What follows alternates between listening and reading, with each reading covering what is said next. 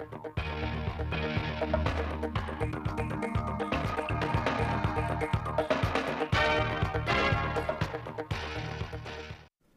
kính chào quý vị và các bạn đến với bản tin thời sự 16 giờ ngày 3 tháng 9 của Đài Phát thanh và Truyền hình Thanh Hóa. Chương trình đang được thực hiện trực tiếp trên sóng FM tần số 92,3 MHz, trực tuyến trên website truyền hình thanh hóa.vn.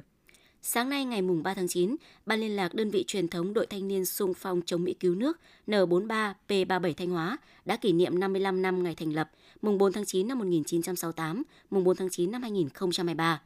Trong cuộc kháng chiến chống Mỹ cứu nước, đội thanh niên sung phong N43P37 được thành lập gồm 7 đơn vị là cán bộ, đoàn viên thanh niên một số huyện trong tỉnh Thanh Hóa, được điều động sang đất nước bạn Lào làm nhiệm vụ quốc tế. Tháng 6 năm 2006, Ban liên lạc đơn vị truyền thống đội thanh niên sung phong chống Mỹ cứu nước N43P37 được thành lập và có nhiều hoạt động nghĩa tình đồng đội tham gia giải quyết chế độ chính sách còn tồn động cho cán bộ, chiến sĩ và gia đình đồng đội, giúp nhau phát triển kinh tế. Trong thời gian tới, Ban liên lạc truyền thống N43P37 tiếp tục vận động hội viên đoàn kết, tích cực tham gia các phong trào thi đua do Trung ương, do tỉnh phát động và thực hiện có hiệu quả cuộc vận động cựu thanh niên sung phong làm theo lời bác, góp phần gìn giữ, phát huy truyền thống thanh niên sung phong Thanh Hóa anh hùng. Theo số liệu thống kê, từ đầu năm 2023 đến nay, chi nhánh văn phòng đăng ký đất đai, chi nhánh huyện Yên Định đã tiếp nhận và giải quyết hơn 10.000 hồ sơ thủ tục hành chính của tổ chức, công dân. Trong đó đã xử lý trước hạn và đúng hạn gần 4.500 hồ sơ, xử lý quá hạn 87 hồ sơ. Việc số hóa thành phần hồ sơ, kết quả giải quyết và quy trình xử lý hồ sơ đúng quy định. Cùng với đó tiếp nhận 825 hồ sơ, thanh toán 312 hồ sơ nộp thuế qua Cổng Dịch vụ Công Quốc gia, Cổng Dịch vụ Công tỉnh Thanh Hóa. Việc chuyển đổi số, ứng dụng công nghệ thông tin trong giải quyết các thủ tục hành chính về đất đai đã tạo điều kiện thuận lợi cho người dân khi giao dịch hành chính. Mới đây, tỉnh Thanh Hóa đã công bố bảng đánh giá xếp hạng mức độ chuyển đổi số các sở ban ngành cấp tỉnh và Ủy ban Nhân dân cấp huyện năm 2022. Theo kết quả xếp hạng mức độ chuyển đổi số của Ủy ban Nhân dân 27 huyện thị thành phố trên địa bàn tỉnh năm 2022, thì nhóm các địa phương đứng đầu ngoài thành phố Thanh Hóa còn có các huyện Thọ Xuân, Yên Định, Như Thanh và thị xã Nghi Sơn. Cũng như kết quả xếp hạng này có thể thấy, các địa phương có mức độ chuyển đổi số thấp thường là những nơi có điều kiện kinh tế xã hội khó khăn, vùng sâu, vùng xa – việc đánh giá xếp hạng mức độ chuyển đổi số của các địa phương với những chỉ số cụ thể, rõ ràng sẽ là cơ hội quan trọng để các địa phương nhìn nhận, nắm bắt lại tình hình chuyển đổi số của mình, từ đó có thể đưa ra những giải pháp cải thiện từng chỉ số sao cho phù hợp với thực tế của địa phương. Ủy ban nhân dân huyện Thọ Xuân vừa tổ chức hội nghị công bố quyết định sắp nhập trường năm học 2023-2024. Theo đó, công bố quyết định của Chủ tịch Ủy ban nhân dân huyện về việc sắp nhập trường mầm non thị trấn Sao Vàng và trường mầm non Xuân Thắng thành trường mầm non thị trấn Sao Vàng. Quyết định xác nhập trường tiểu học thị trấn Sao Vàng và trường tiểu học Xuân Thắng thành trường tiểu học thị trấn Sao Vàng. Quyết định sắp nhập trường trung học Xuân Sơn và trường trung học Xuân Quang thành trường trung học Xuân Sinh. Các trường mới thành lập đều là đơn vị sự nghiệp giáo dục và đào tạo công lập trực thuộc Ủy ban nhân dân huyện Thọ Xuân, có tư cách pháp nhân, có con dấu, trụ sở và tài khoản riêng, chịu sự quản lý về chuyên môn nghiệp vụ của Phòng Giáo dục và Đào tạo Thọ Xuân thực hiện kiểm tra giám sát theo Điều 30 Điều lệ Đảng năm 2022 và 7 tháng năm 2023, Tổ chức Đảng các cấp của Đảng bộ huyện Thường Xuân đã thực hiện kiểm tra 41 tổ chức đảng, 115 đảng viên, giám sát 21 tổ chức đảng, 11 đảng viên.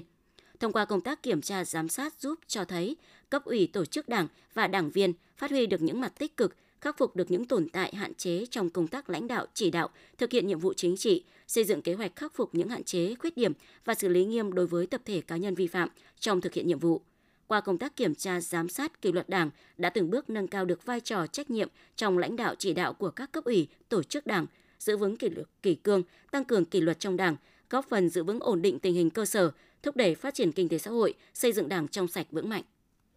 Tiếp theo là một số thông tin đáng chú ý trong nước. Trong hai ngày đầu nghỉ lễ dịp Quốc khánh mùng 2 tháng 9, Quảng Ninh tiếp tục là điểm đến yêu thích của du khách. Bình quân mỗi ngày, địa phương này đón được khoảng 60.000 lượt khách du lịch.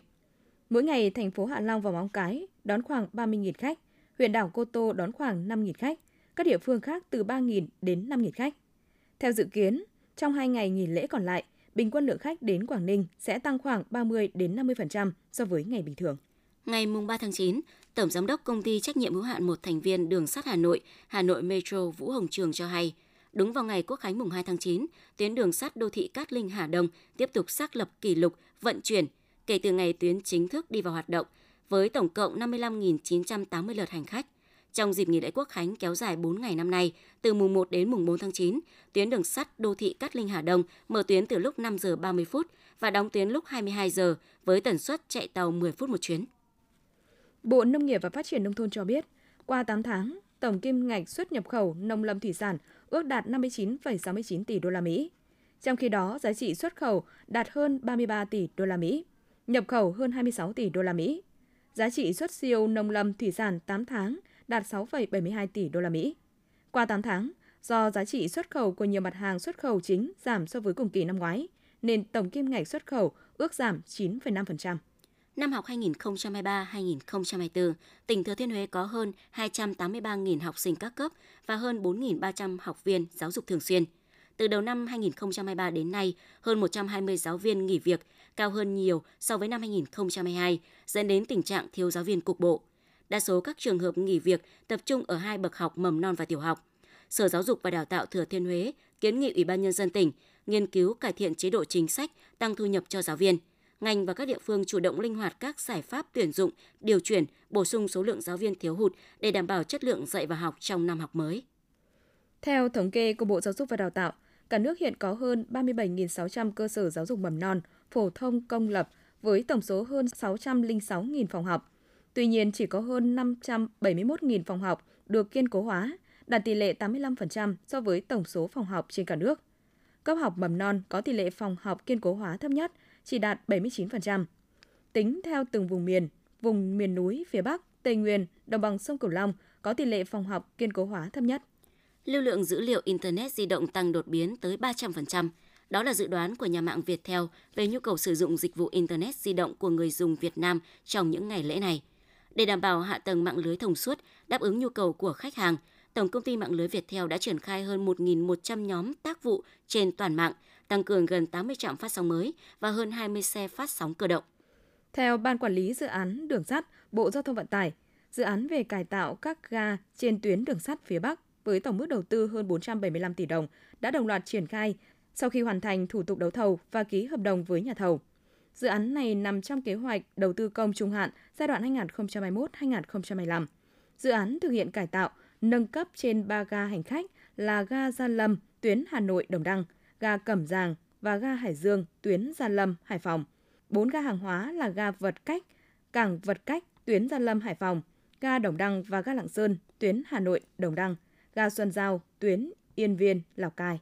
Mặc dù cơ quan chức năng đã cảnh báo rất nhiều lần, thế nhưng tình trạng người dân nhẹ dạ cả tin, bị lừa đảo bởi chiêu trò mua hàng hoàn tiền với hàng hóa không rõ chất lượng vẫn diễn ra khá phổ biến. Thủ đoạn của các đối tượng tổ chức bán hàng hoàn tiền là phát phiếu tặng quà cho người dân đến tham dự hội thảo. Ai có phiếu sẽ được tặng quà như nước mắm, hạt nêm, xà phòng. Thực tế đây là thủ đoạn không mới và đã được các cơ quan chức năng cảnh báo rất nhiều lần. Tuy nhiên vì nhẹ dạ cả tin và đánh vào tâm lý ham hàng khuyến mãi, quà tặng của người dân mà các hành vi lừa đảo trá hình kinh doanh đa cấp như thế này vẫn diễn ra. Do đó, bản thân mỗi người dân cần chủ động nâng cao tinh thần cảnh giác, cơ quan chức năng cũng cần tăng cường kiểm tra, giám sát đối với các hoạt động kinh doanh có dấu hiệu tập trung đông người, các hội thảo quảng cáo khuyến mại tại địa phương. Hệ thống giám sát và cảnh báo mã độc của BKAV ghi nhận số lượng máy tính nhiễm mã độc Fabuki chuyên đánh cắp tài khoản Facebook Business đang có dấu hiệu tăng cao. Chỉ tính trong tháng 7 năm 2023, tại Việt Nam có hơn 100.000 máy bị nhiễm mã độc này. Fabuki thực hiện việc đánh cắp thông qua cookie và mật khẩu được lưu trong trình duyệt, tương tự các mẫu mã độc đánh cắp tài khoản khác. Để tránh việc bị tấn công bởi mã độc Fabuki, các chuyên gia khuyến cáo người dân không cài đặt và sử dụng các phần mềm Crack, Keygen, hạn chế sử dụng chức năng lưu mật khẩu trên trình duyệt với các tài khoản quan trọng, sử dụng phần mềm diệt virus, giải pháp an ninh mạng để đảm bảo an toàn cho máy cá nhân cũng như hệ thống trong các cơ quan, tổ chức, doanh nghiệp. Ủy ban An toàn giao thông quốc gia cho biết, trong ngày mùng 2 tháng 9, ngày nghỉ thứ hai của kỳ nghỉ lễ Quốc khánh, lực lượng cảnh sát giao thông toàn quốc đã tiến hành xử lý vi phạm nồng độ cồn gần 2.300 trường hợp. Đánh giá của Ủy ban An toàn giao thông quốc gia, tình hình trật tự an toàn giao thông trên các tuyến cao tốc, các tuyến đường dẫn vào các điểm du lịch, tình hình giao thông trong hai ngày nghỉ lễ đầu tiên dịp nghỉ lễ Quốc khánh mùng 2 tháng 9 cơ bản thông thoáng, không xảy ra ủn tắc giao thông kéo dài. Tuy nhiên, tình hình tai nạn giao thông lại diễn biến phức tạp, tai nạn giao thông tăng cả 3 tiêu chí về số vụ, số người chết và số người bị thương so với cùng kỳ nghỉ lễ năm 2022. Tổng hợp sau 3 ngày nghỉ lễ, Bộ Y tế cho biết Tổng số trường hợp tai nạn giao thông phải nhập viện điều trị, theo dõi là 4.574 người bệnh. Số người bệnh tai nạn giao thông chuyển viện là 1.145 người bệnh. Số người bệnh tai nạn giao thông ra viện là 1.886 người bệnh.